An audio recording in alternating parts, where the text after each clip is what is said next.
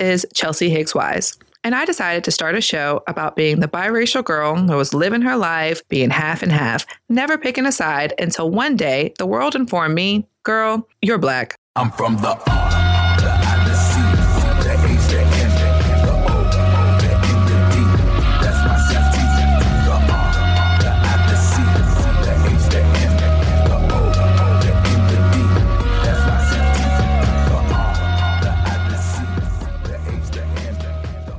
listening to Race Capital. And this week on the show, we want to bring attention to the Richmond Book Art Fair that's happening right now at Studio 23 and a really exciting event that's happening tonight. Race Capital is hosting a panel from 6 to 8 at Studio 23 and it's titled Pass the Mic, a panel unearthing our truths. On the panel, we have women media makers from a variety of mediums. The panelists include Maya J. Bodie, a journalist with Blavity, Dr. Sionne Neely, Communications Director for Initiatives of Change. She also co created Accra.alt as well as co founded and helped run the flagship Chale Wote Street Art Festival, the biggest festival of its kind in Africa. We also have WRIR's own independent journalist, Francesca Lee Davis, co founder of RVA Dirt and co host of Municipal. Mania, mania, mania, mania. And finally, Cheyenne Varner, a certified professional doula, designer, photographer, and writer in Richmond, Virginia. Today, we've invited Cheyenne and executive director of Studio 2 3, Ashley Hawkins, on the show. So, today, in thinking about women in the press, we really wanted to focus on the truths behind making and creating our own spaces. Chelsea, a lot of our listeners might not know about some of the spaces that you've created in addition to the Race Capital show platform. Tell us a little bit about what you do. So, in creating space, I realized that I wanted to have my voice heard in a way that it just wasn't before. I was a clinical social worker working a nine to five. And like many other people, I was really impacted by 2015 and the police brutality that I was seeing on the TV of Black men and women being shot by the police. I started just using media, uh, mostly social media, because that's what I have access to, right? We all have access to, and sharing my voice, talking about the trauma that I knew from my profession that was happening with those families, as well as with the community watching what was happening, and realizing that that space needed to be created for these conversations. Space needed to be created just for us to hear about these stories. So I really started with my own Facebook page, Instagram page. I didn't get to Twitter till later, but using what I had in my hands, which is my smartphone, to talk about the issues that I wanted to. And from there, I really just created a community space for myself. So, as a community facilitator, what that means to me is being able to facilitate the harder conversations so that we can build coalitions in Richmond and being a support to people in the community that are really doing the hard work of putting these messages and stories out there of Black and Brown communities of Richmond. What was that like for you, taking your personal social media and transforming that into something that goes beyond just family and friends? To be really honest, I lost a lot of friends doing this. I went to Chesterfield County Schools. If you've been following along with the show, you've heard me talk a little bit about that. And most of my friends from Chesterfield that happen to be white, white women mostly, I lost a lot of them. But then I gained such a community of folks that kept saying, Hey, me too. And this was before the hashtag, right? And folks that said, Hey, I can't believe that you're brave enough to even say that out loud. And I got a lot of pushback from people in power, people in other influence, and realizing that I was taking a big chance with my own personal space by doing this. But it was a really important piece because I was connecting with my community.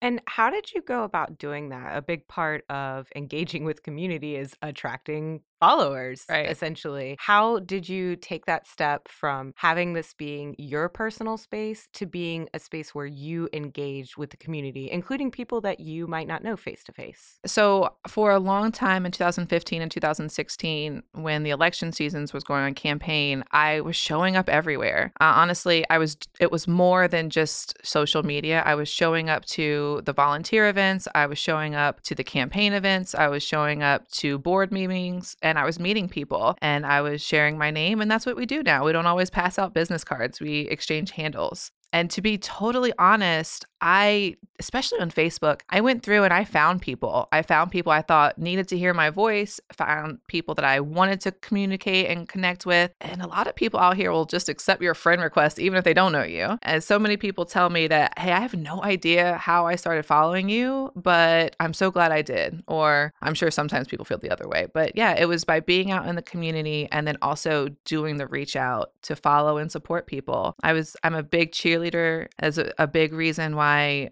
I feel like I've been invited to so many rooms is because I don't just show up there. I cheer them on. I support them. I put them on my media and and promote their brand and promote their voice as well. So a big part of your transition, if you will, was inviting people into your space that you'd created. Yeah, definitely. I didn't even realize what I was doing, to be honest. I just knew that voices needed to be heard. And so the only access I had to media was my own. So if I could do anything by promoting them, then I would. I tag them, throw them up there, take lots of pictures, and really understand the power of that. And the show is just an extension of that. Yeah, exactly. Exactly tell us a little bit about the work you do at Initiatives of Change. Sure. So, Initiatives of Change is a company that's been in the United States for about 30 years now. It's international and we're over in 50 other countries worldwide. The company came to the United States and landed in Richmond, Virginia, very specifically because we are the formal capital of the Confederacy. And the work of Initiatives of Change is to work with folks in conflict across divides. And here in the good old United States, our divide divide is around race, especially specifically around our Civil War. We are post conflict. So that means that we work on peacekeeping, trust building with an anti racism point of view. So, after I decided that clinical work and therapy and billing Medicaid was not for me, I wanted to do a I wanted to occupy a different space for change and really went to the media space and I found initiatives of change. They had just received the Truth, Racial Healing and Transformation grant from the Kellogg Foundation and they were looking for staff to help carry out the grant. And one of the positions was the narrative change officer. Part of my transition was getting my voice out there and so I had met the folks over at RVA Mag, and they found me at an event for the now Governor Northam. Actually, I was there in support of him. And Kamala Harris was at that event. She was campaigning for him. And it was really cool because NewsHour was following me around and documenting what I thought about the 2017 election. And RVA Mag saw that I had a camera following me around and that made them interested in me. And we started talking and they said, Have you ever thought about writing? And now I have another access of media to reach people. And it was really my writing at RVA Magazine that opened up spaces for people like Initiatives of Change to see me in a different light, to see that I belonged in that space, that I had a voice in that space, as well as that other people were brought or bought into my voice as well. So shout out to all the folks that really were able to see me and support me in that. So, and here we are now, right? Like after writing for other platforms, I've written for several other platforms and been on so many different podcasts. It was like, well, what about my own? And Carol Olson here at WRIR was awesome enough to invite me on to Women in Politics and just start learning how to talk into a mic and be in the studio. And our race capital really sprouted out of the tragedy that happened around Marcus David Peters last year and me wanting a space because nobody else was covering his death and his murder as that, as a murder. So I'm really just thankful for WRIR being here. And then magic happened earlier this year, and this wonderful producer came into my life, Kat, and has been just my teammate in this. And that's a big part of creating your own space is that the idea that we're on our own, all of that is a lie. It takes a team, it takes a community to do any of this, to lift each other up. Otherwise, thinking we can do it all our own, we're going to get burned out. And I still do all the time as I learn to balance all of this in my transition. Because I'm, I'll be honest, I also have a consulting firm uh, agency where I do speakings and talks to continue to earn money because I'm a mother. I'm a single mother now. And, and the point of my ex and I obviously don't live together now that we've divorced. So it's a different type of life that I'm living and trying to maintain a certain quality of life as well. So creating your own space is not easy, but you're also never alone if you do it the right way. So I'm still still trying to do it the right way. And I'm really excited to see that other people in the community are jumping out, especially women jumping out and, and doing this thing. And today we're going to hear from some of those women. Today, we've invited Cheyenne Varner and Executive Director of Studio 2 3, Ashley Hawkins, on the show. Welcome, y'all. Thank, you. so, we're here to talk about the book Art Fair over at Studio 2 3. Yeah, we're really excited. Very cool. So, Ashley, tell us a little bit about the studio, first of all. Sure. Um, so we're a nonprofit art space located in Scott's Addition at 3300 West Clay Street. It's a giant warehouse building, about 13,000 square feet, and our mission is to give people the space, tools, and education to find that thing they love and make it. Awesome. Okay, and so tell us a little bit about the book art fair. So, this started with Current Books last year, which um, was a sort of subset of Current Art Fair, which they kind of went their separate ways and the book art fair made a lot of sense with studio 23 because we provide equipment for printmaking for bookmaking for photography and a space where people can come and share their stories and have community events. So we kind of picked up the mantle. We were fortunate enough to get a grant through virginia humanities to help fund the cost of the program um, and we expanded it for this year. So instead of a one day book art fair we're doing a week of programming. So we've had workshops in the few days leading up uh, on bookmaking on storytelling on writing your six word memoir, a panel talk this evening um, featuring not yours truly, but you over there. Um, Me. you and another tomorrow evening featuring um, two artists working on concept of rurality, which I think I said correctly, but how culture is communicated in rural communities. Very cool. A preview party Friday night, which is uh, open to the public, ticketed. We'll have snacks and dancing and all of that fun stuff. And then the big event itself is Saturday with 30 plus vendors, exhibitors of books, zines, storytelling, things that aren't necessarily straight in the canon of book, but kind of fit in there and have have been finagled in. Um, and then live printing will be screen printing six word memoirs on our print truck and doing a giant community installation. We'll have kid friendly events. It's all free. It's going to be barely controlled, awesome chaos. So- that sounds amazing. So, for the listeners, talk a little bit about how Studio 3 came to be, right? Because you all are in a newer space. You started in a different place. Talk a little bit about your growth. Sure. So we started, we'll be 10 in August, which, woo, is sort of a nonprofit milestone. Um, we started right out of uh, VCU Arts as four women who had been studying printmaking and realized we got out of school. There was nowhere to do it. The equipment was expensive. So we went in on a small space together in, in Manchester at Plant Zero and shared equipment and bartended and waited tables and split the bills and outgrew that, moved to Main Street to a much larger space, about 3,000 square feet in 2010. Wow. Became a nonprofit then, started offering classes, really expanding our community outreach, collaborating with other nonprofits.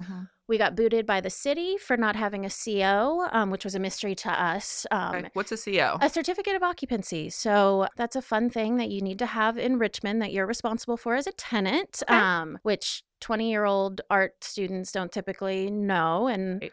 our landlord was not, our rental agent was not particularly forthcoming, but we were there for four years before, wow. yeah, this information came about that it had been zoned for. I don't know, manufacturing as a Coca Cola plant in like 1950. And that was the last time it had been used Gotcha. legally. So, So, surprise. yeah, that was fun. so I was about nine and a million months pregnant at that point. So I had my son, went on maternity leave, started looking for a new space, and that's where we found our space in Scott's Addition. So we did a capital campaign, moved over there in 2015, and then just expanded into the new space in October of 2017. So now we have, we went from four women and 400 square feet, and now we have 120 plus artists with 24 7 access. We've got 20 plus classes a month. We have a mobile print truck that goes to other nonprofits to local schools to festivals and it's it's growing and we're hoping to just expand the space and expand who's using the space consistently and make sure that it's a welcoming comfortable engaging environment for all of richmond to be able to use Very cool. Thanks, Ashley. So, Cheyenne, hey, Hi. tell us a little bit about what you do. So I wear many hats. Okay. Primarily, I'm a birth and postpartum doula. Mhm. Uh, and for anyone who's not familiar with what a doula is, that is a non medical support person. Primarily, I do educational support, emotional, mental support, physical support for people who are pregnant Mhm. throughout their pregnancy, throughout labor and birth, and in the postpartum time as well. Nice, nice. I'm also a graphic designer and photographer. And so, mainly, I think what is most relevant to this conversation is how those things combine. In my life, I run a magazine called Everyday Birth Magazine, which I created to fill a gap in media in the sort of birth world and community Mhm. where there really aren't many magazines in the birth world in general, but definitely not anything that focuses on inclusivity and diverse representation Mhm. of families who are figuring out what it means to get pregnant, be pregnant in a healthy way, have a health healthy, safe birth experience, empowering birth experience, and then, you know, have all of those positive things go on into the postpartum time. So you're a doula and you also run a magazine, Yes. graphic designer with that, and photographer. Mention that. Yes. So you're a writer as well. Yeah, there's a little writing in there too. okay, so what I wanted to talk about today is the power of press, but also just creating your own space in that. And both of you all really kind of touched on how you did your own, whether that was with people, with by yourself, and filling a gap. How did you all come to realize the need to create your own space? For me, that's pretty easy. Once I got trained to be a doula in 2006, nope, 2016. Like, what year is it? Oh God. Okay. Once I got trained to be a doula in 2016, I immediately, I'm a very visual person, very sort of kinesthetic learner. I like having things in my hand and looking at things. And I wanted to provide my clients with that experience too, giving them things that practically communicate educational materials. And I started looking for that and it was really difficult to find anything like that online. Um, and anything that I did find did not have people of color, did not have diverse families in it, did not have inclusive language. And so I thought I just wasn't finding it. You know, I thought it was out there and I just couldn't Right. find it. Surely Um, someone's doing this, right? um, but I couldn't find it. So I, because I have the graphic design and sort of a little bit of artistic background, I thought it would be quicker for me to just make some sheets myself than to keep going on this wild goose chase. So I started doing that, and then other doulas in my community started seeing what I was doing, and they were like, "Oh." That's really cool. Like, Mhm. we haven't seen anything like that either. Someone encouraged me to post online to a doula group on Facebook, and that's when I realized no one across the country was finding materials like that. Wow. So, yeah, that's really what led me to. I, I started with doing illustrations and sort of infographic one sheets Mhm. through a business that I called The Educated Birth. And that sort of was the the preface to the magazine. Okay. And the educated birth, that's the training materials, educational piece, obviously, that Yes. you really just started Mhm. with. How did you start there? It was just creating your own? You just had Exactly. Yeah. I just, you know, I know Adobe InDesign and Illustrator and all that good stuff. And so I went into the programs that I was comfortable creating in and using valid resources Mm-hmm. from my training that I had learned about to make things like how to choose your birth location Wow. or, you know, things to know about having a lactation consultant Mhm. um, just really, really approachable, accessible bits of information. Because the other thing for me was I know I'm not the person who picks up a giant book at Barnes and Noble and reads it from cover to cover. Mhm. And so I wanted to speak to clients who are like me in that way, who Right. might go and get it and use it as like a a resource to like go through the appendix and see what they can find sometimes, Sure. but really need something that's more bite size right. As they're, you know, consulting with support people like a doula or their partner. Okay. So everyday birth and educational birth, people, those are pages people could follow and keep up with? Yeah. So the Educated Birth, that we have a website, theeducatedbirth.com, and you can find us on Instagram at the Educated Birth. So, keeping a magazine afloat is terribly difficult. How do you do it? Yeah. So, and and if I can go back a little bit, the story behind the magazine is also that after I'd been doing the illustrations and the infographic sheets for about a year, I went to my own gynecologist's office for a check-in and I was looking at magazines in the office and mm-hmm. I had the same problem with them that I was having when I was looking for educational birth materials. So that is what triggered in my mind, huh, what would this look like as a magazine?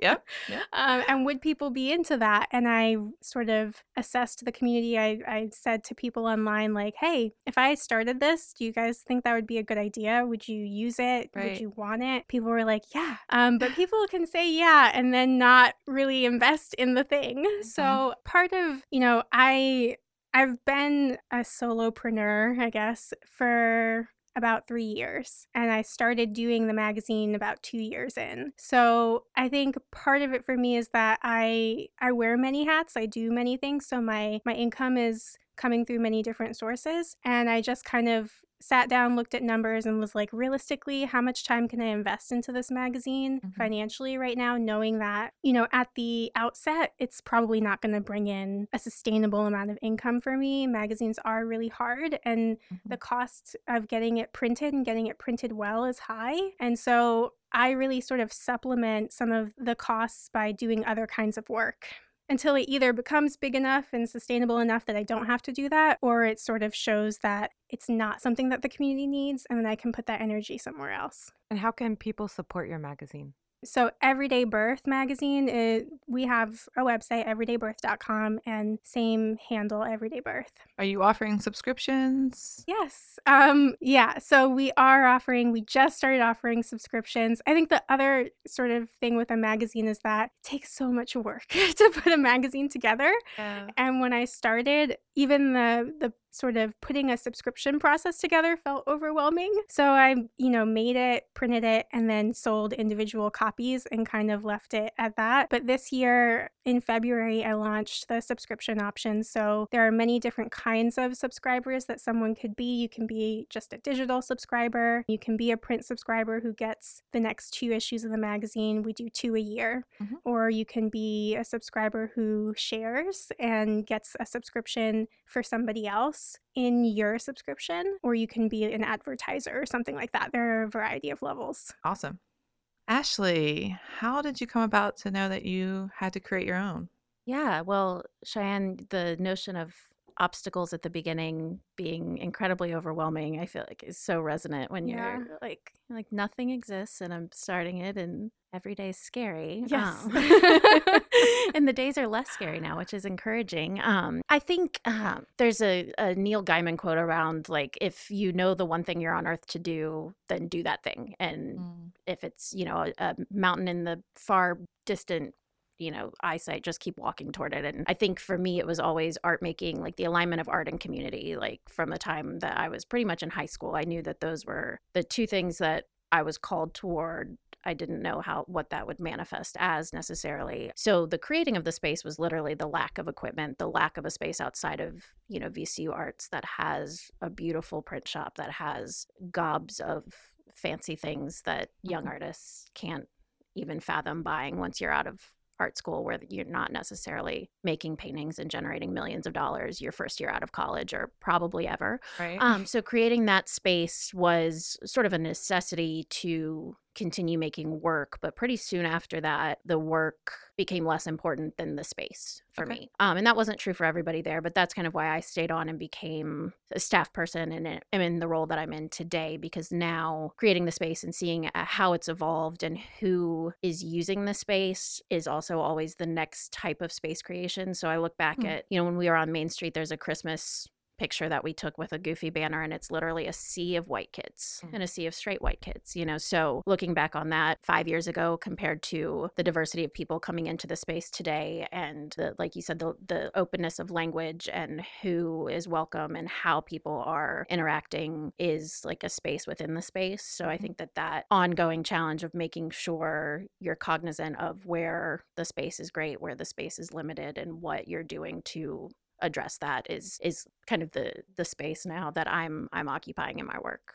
Very cool. How are you doing with juggling the different hats that you wear? And what are some of those hats? So mom, mom of two. So that's going really well. My daughter is two and a half and um, came into the bathroom while I was showering and poked my chest and asked, What's that? And I said, It's mommy's nipple. Uh-huh. And then about two days later, she stood at the top of the steps and yelled, Mama, can you hear me?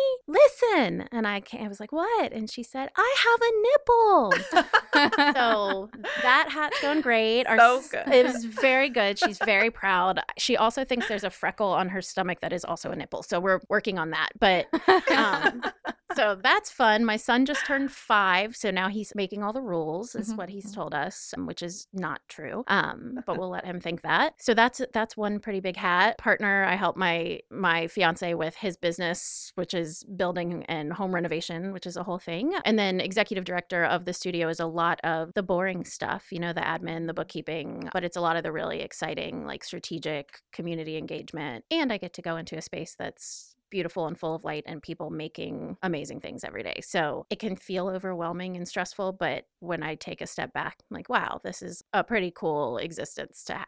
I'm on the Richmond 300 Advisory Council, so council updating the citywide master plan. So we're basically moving into working groups now on focus areas within the city. So I'll be working on the housing working group and we're really focused on affordability of housing in Richmond because we we have a major major issue. Major so issue. that's pretty much the primary focus of the group. That's really great that you're part of that group. I mm-hmm. think someone that is in the nonprofit space as well as community space that has grown through in the city and had your own bumps in the road, being able to provide your lens on that. How did you end up saying this is where I want to be in this Richmond 300 conversation? How did you come about saying, hey, this could be me? You know, I think it, it felt the most urgent and like the solution. You know, my background is in arts, but also uh, my master's is in public administration and nonprofit management. So, sort of understood at a surface level, you know, the the wider conversations. But I also think that like artistic background and sort of thinking and critique process felt like it could be helpful in the conversation rather than people who are working in it Mm-hmm. every single day. Mhm, Um, mhm. now we're just getting started. I'm hoping that that's true and I can be helpful there.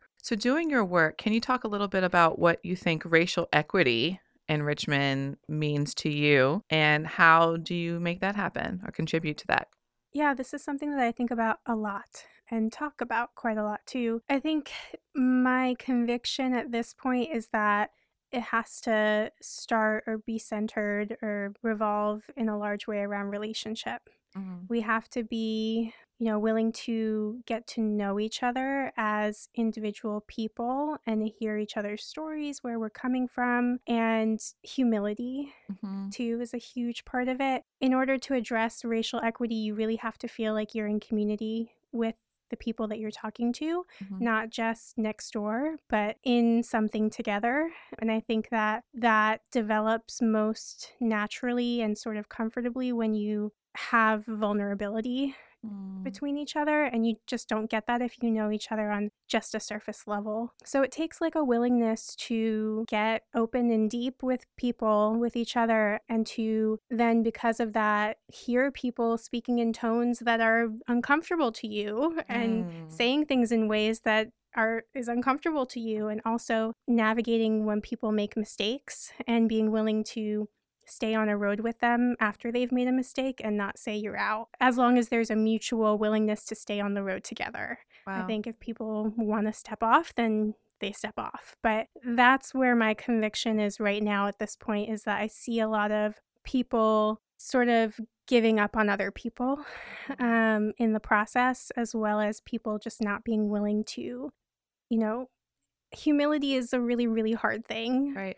Can you talk about a little bit of what humility is? Yeah, I mean, I think in a nutshell, humility is saying, I don't know everything. Mhm. I'm not perfect. I think, you know, we're in a very resume building culture where we want to be able to put something new on our resume. We approach racial equity and sort of cultural competency is a big phrase in the birth world in particular recently. And people want to put cultural competency on their resume. Oh, wow. and be like, I'm trained in it. I'm, I'm done. Like I'm here. And I think it's I don't it's not malicious at all. The Sure. intent is really wonderful. Um, but that's just not how it works. And it doesn't set people up for success Mhm. in building community with other people. Right. Um, so I, yeah, humility is really just saying, I don't know everything. I'm going to mess up. I'm open to hearing how I've messed up so that I can learn how to do better, knowing that this is a journey. It's not, there's no real finish line here.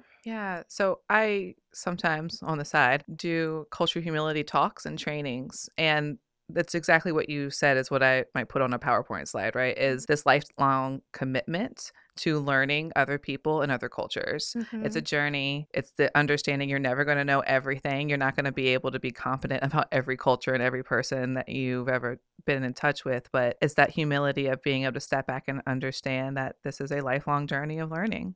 Ashley, what about racial equity within your work and your lens? So you were nice enough to review that talk that I gave to the women's club a couple weeks ago, and um, you know a lot around learning and constant process, and the Maya Angelou quote of you know do the best you can until you know better, and then when you know better, do better. So that that- that resonates so much. The commitment to constantly learning and to the true discomfort of being wrong, whether intentionally or not, and then embracing that wrongness, you know, that Yeah. incorrectness, whatever that is, and leaning into it and figuring out how to do better. So that, you know, coming from an organization that started as, you know, primarily white, primarily cisgender female, and having to look at that and say, like, how how do we address this? Because clearly we're not creating a space that's attracting a community that looks like Richmond. Mm-hmm. So I think now the work is it is so much about community and about interpersonal interactions and creating a space where people are human together they're collaborating they're having interactions and the the things that are not okay are the interactions that make people uncomfortable for their race for their gender for their sexuality for their you know their gender identity and being very intentional about spelling those things out within the space but also knowing that we've continuously have work to do Right. I love in your studio the way you all have your restrooms. Yeah, so that was um we have a number of non-binary artists at the studio and with our expansion we added multi-stalled restrooms, two of them. Mm. Um and the city makes you slap up a men's and a women's sign to pass your final inspection and then we took them down immediately and we called side by side Richmond and we said, "Hey, we have these restrooms. We don't want them to be male and female signs on the doors should we put up a unicorn or a robot? And they were like, that's very stupid. Don't do that. um, and they said, just say what's in the restrooms. So the signs now say this restroom has sinks and stalls, which it does. And so it's almost the equivalent to everybody poops, like the kids' Yeah. book. You know, you're just like, just go in, it's a bathroom, and then wash your hands and leave. Um, so it gives some people pause, but then they go in and they use the restroom and they're fine. And for those who absolutely can't, we have single stalled restrooms and we let them know. But we also ask, you know, when anybody rents the space for an event, that if they are putting up gendered restroom signs, that ours also stay up. Like we do not want ours coming down because they're a learning moment. And most of our artists, our trans artists especially, have come to us and said thank you like this makes me feel safer working in this space and makes it a, a non-issue for me to go to the bathroom which it should be I appreciate and thank you for that sign because it it checks me every time of just noticing noticing the gender label in the bathrooms and it's a learning moment for me of just also being able to bring it up to other people in bathrooms and just an easy way to create that safer space In what ways, if at all, do you work to create safe spaces in the doula community? So when I started The Educated Birth and Everyday Birth magazine, I think when I started everything, my frame of mind was more so on color and diversity in that sense. And for me, you know, I'm a black woman, I'm a light skinned black woman. I come from a family with many shades in all of our Thanksgiving and Christmas and reunion photos. And I've always sort of wrestled and, and thought about the fact that my experience is different than my sister's experience, is different than my other sister's experience, is different than my brother's because we have different hair textures, skin tones, and then also being male or female or cis or, you know, all those things. So I, I, I was very much more so in just race at, when I started. And then as I developed the materials and the work, uh, I think it was about a year in that I had someone reach out to me, and I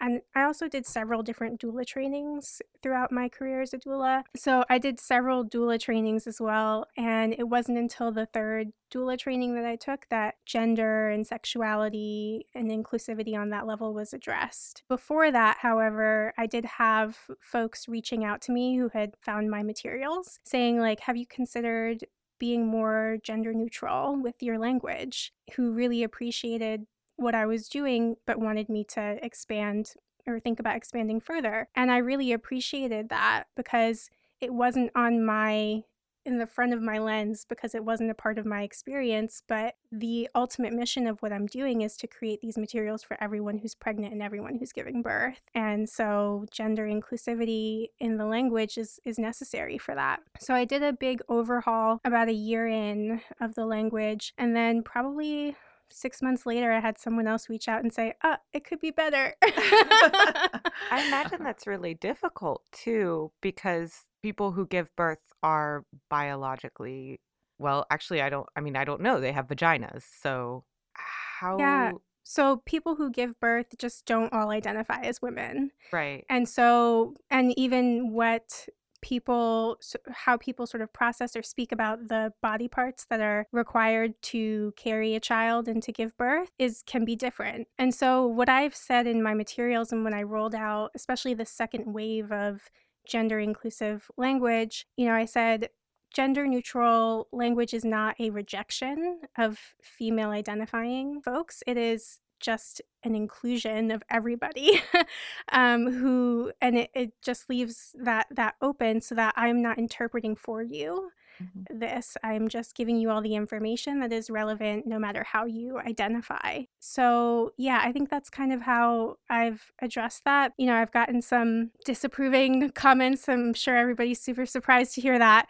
um, um, but I think for the most part, it was helpful for me to process it that way. And it's always, even, I'm a part of a doula collective as well, the Richmond Doula Project, um, and we talk about these issues a lot in our in our collective. And we are committed to using gender neutral language with our clients as well, and not assuming how people what pronouns are, how people identify. And it's one of those things where people who are cis or do identify with the, you know, sort of their sex and gender, they don't notice most of the time if I'm using gender neutral language with them. You know, it's not something that I think when you're, and I, I've kind of talked about it this way too, when you are a minority in a certain way, you get like, you're, you get triggered by things differently than if you don't experience being a minority Mhm. in that area. So if you're if everything has always been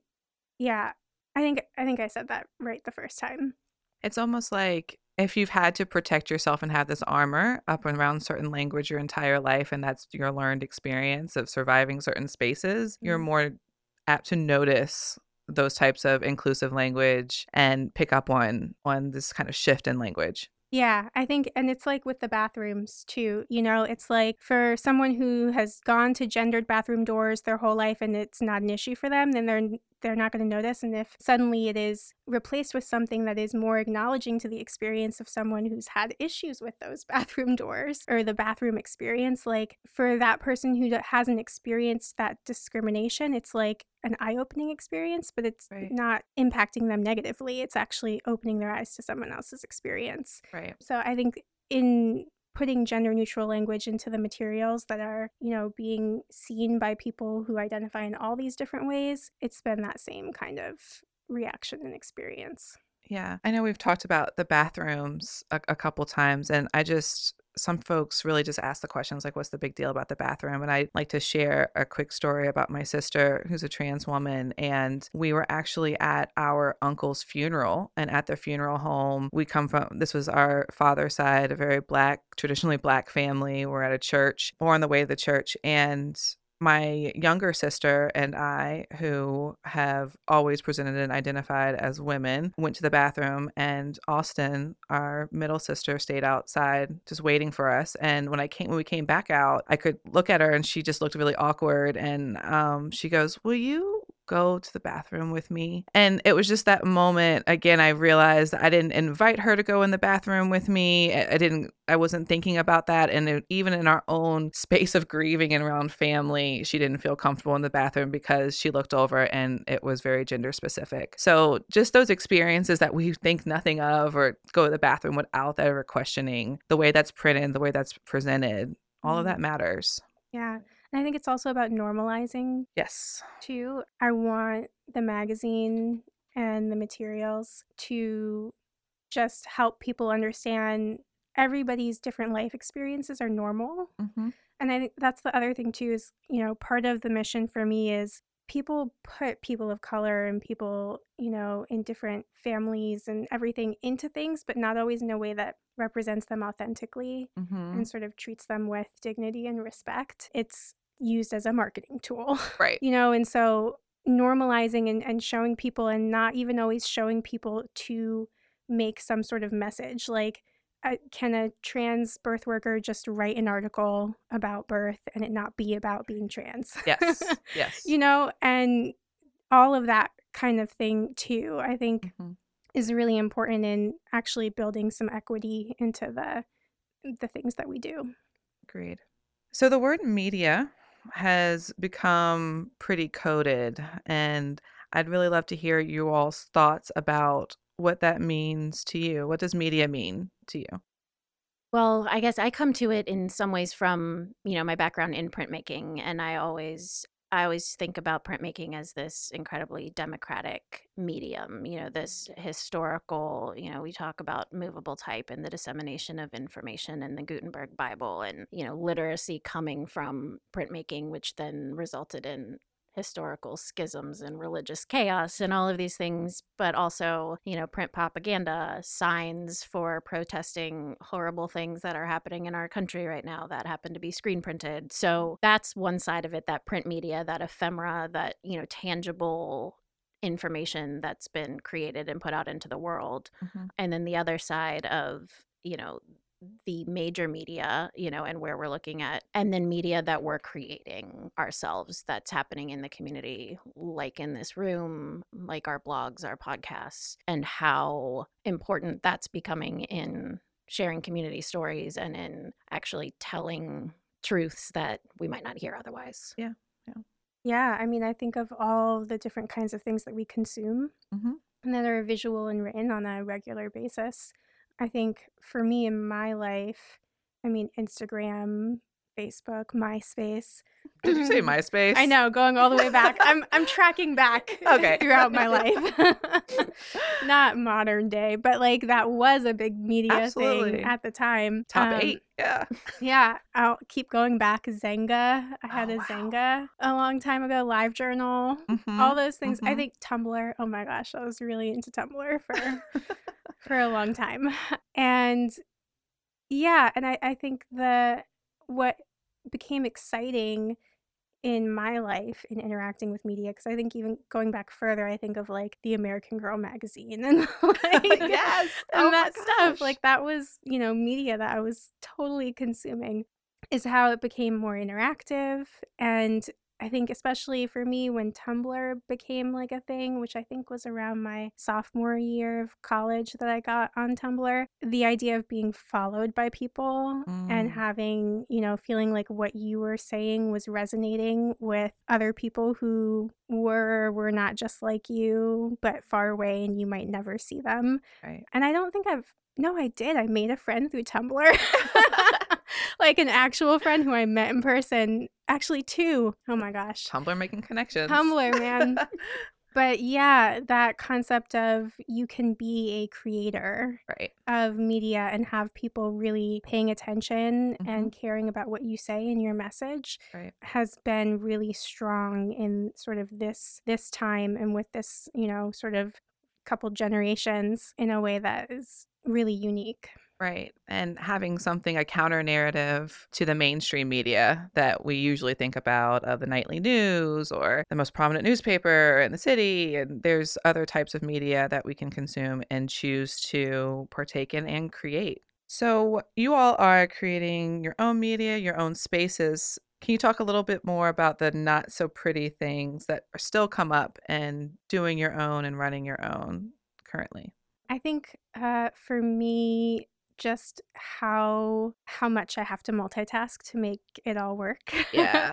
um, which I I look forward to in the future, it being less like that. Keep telling Um, myself the same thing, Cheyenne. yeah, but you know, I work part time doing graphic design. I take on freelance clients. I still do birth work, though this year I've been traveling, so a little bit less. And when I do birth work, also, it's hard. I just, my family is like, oh, you're such a bleeding heart. But, you know, the way that I I also feel very motivated by just conviction in my work Mhm. and so there like with graphic design it's very cut and dry for me if you want me to design something for you you got to pay me for that Right, Like, right. it's not like life or death whether something happens in terms of graphic design but with birth work if somebody is looking for someone to be there with them when they're having a child Mhm. then that can be life and death. And Right. having an advocate, um, even if it's not life and death, it is trauma, more versus less trauma, or, you know, whatever. And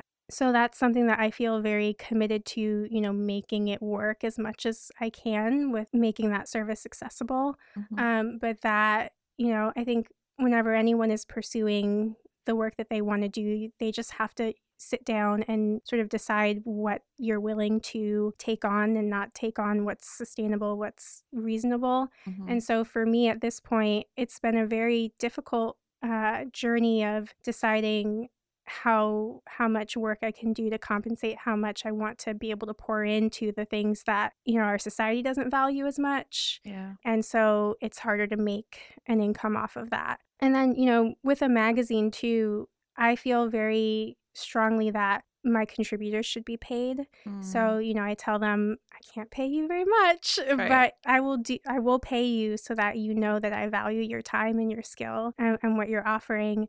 So, so yeah, I think that that has been a really big challenge for me yeah, but still growing and looking forward to the day. Yeah, absolutely. And I mean, it's it's you were saying earlier how sometimes you step back and you're just like this is a cool place to be. Yeah. And I do that a lot. It, it is a cool place to be and where I am now is a big step up from where I was a year ago and where I was 2 years ago. Right. So, you know, I say it sort of as an encouragement in a way, hmm a realistic encouragement. Right. you know, I think it's when you're pursuing stuff, you don't want people to be too rose colored glasses with you, but you don't want people to be, you know, sort of too harsh either. Yeah. And so, for anyone who wants to do something like starting some sort of media project of your own because you really believe in the cause or, you know, what you're doing, then absolutely you can. Like, there's always a way to make a way. And I've had a lot of people also invest in donations towards what I'm doing to make things possible when they're really tight. hmm But I think that's the the non rose colored encouragement that I would sort of have is like it is really hard and you do have to, you know, juggle and balance. Ashley, some of the unpretties. Yeah, I um talked to a group of high school teachers last night around arts and economics and like building a career in the arts and the same advice like if you're talking to your students and they're thinking about this like it's not an easy path to carve and it's not like something you can passively sit back and just, you know, do a couple things and hope Mm-hmm. that everything will work out as an artist or as an entrepreneur right. but if you do work and you put in the work and you know invest of yourself and in your community you get you know what you put into it hopefully and i think we are very fortunate to be at the point that we are it is so much easier than it was Mhm.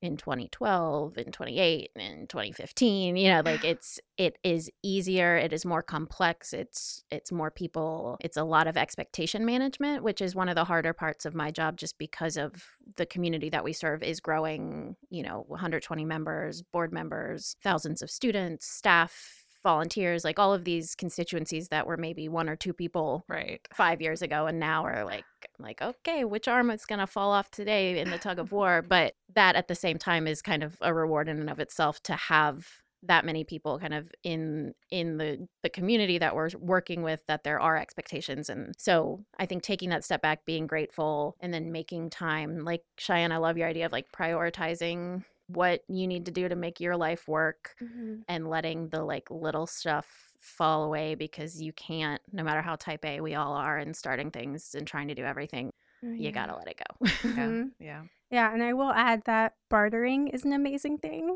that Mm. I came to deeply love and appreciate as a solopreneur. I barter with my yoga teacher. Yep. I barter with my accountant.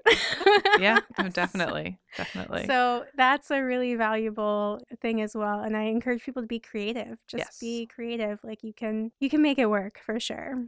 Love that. Love that. All right, ladies. So up next, it's time for What's your privilege? What's Your Privilege is a segment where we ask you all to just talk about what is your privilege that you see with the way that you show up in the world and how do you use that to make this place a better one? I am a straight white lady, pretty comfortably middle class, depending on, you know, what the utility bill was that month. Um, so that's certainly a privilege in today's world. And I think recognizing that, putting that out at the forefront and making sure that I am creating space not for myself to beat on my chest and yell, but creating opportunities for community members to elevate their voices and creating a space where that is the meaning of why we're there. Do you talk about yourself as a white lady in many rooms or identify that way very specifically? Yes, and increasingly. I don't think 2 years ago that I did. I think that Mhm. 2016, you know, Women's March in DC where we looked around and were like, "Oh, hey, white ladies, how you doing?" Um that was pretty eye-opening to realize um, and in the workshops that we hosted at Studio 23, we had you know probably five six hundred people come through in the span of a few days that were not all ladies but 90% white um, and that was a pretty clear signal that you know i needed to identify clearly as a white lady trying to make a space that wasn't just for other white ladies And that's pretty important in the former capital of the Confederacy, I think. uh, yeah Cheyenne? Yeah, so I'm a straight, light skinned black woman. And I also, I think, a, a pretty, relating to that, a, an area of privilege that I, I definitely know that I have is that I can say something that another friend of mine says and they get labeled as aggressive and like unapproachable. And I'm like, fine.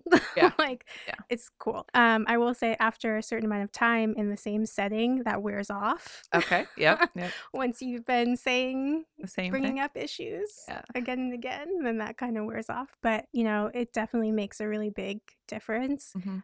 And I also, you know, I went to college on a scholarship. And so I left without student loan debt. Wow. And I definitely recognize that as a privilege, uh, especially when I left my old job and went self employed Mhm. and was like, I don't have a lot of money to fall back on, but I don't have Debt. debt to pay off like that either and that made it a little bit less overwhelming Mhm. to to approach that Gotcha. So, the privilege I'm going to talk about this week is my resume and what that appears like when an employer is looking at that. It was obviously enough to put me in a place where I'm now working full time at Initiatives of Change, talking narratives of racial equity. And this is work that folks, especially Black women, have been doing in Richmond for years. And I was privileged enough to have this job not because I knew anyone, but I do believe it was just the way that my resume came across of my master's degree. That's a very formal way of education, the social work background, and I was able to name drop honestly in my cover letter. And that was because I had gotten in certain rooms with my master's degree and advocating in certain places. So, knowing the right people, knowing the traditional way to write a resume, knowing what to put on that cover letter because I've had that access was something that I do see as a privilege and has now put me in a place where I am traveling all over the world to talk about racial equity and to learn about different races. So I'm feel really privileged to have that opportunity to continue to grow my own lens and share that with folks, especially my hometown right here in Richmond. So to close it out, we want to give a big shout out to the Richmond Book Art Fair that's going on this week. What are some ways that we can follow the Book Art Fair, Ashley? Yeah, it's on our website, studio23.org. It's all spelled out T W O T H R E E dot O R G. Um, it's the main announcement bar, so it's bright pink. Click on it. You can get all the information there. Also, follow our Instagram, which is at Studio23. Again, all spelled out, but I won't spell it again. Uh, Facebook, same thing. And the book art fair itself is Saturday, April 20th from 10 to 5. Free, open to everybody. Please come by, hang out, check out, make things, get books, talk to people. Very cool. And Cheyenne, you've given us our, your handles, but maybe just one more time for the people. Absolutely. The Educated Birth is at The Educated Birth on Instagram and at Everyday Birth for Everyday Birth Magazine. Thank you, ladies, for joining us this week. Have a great one. Thank you.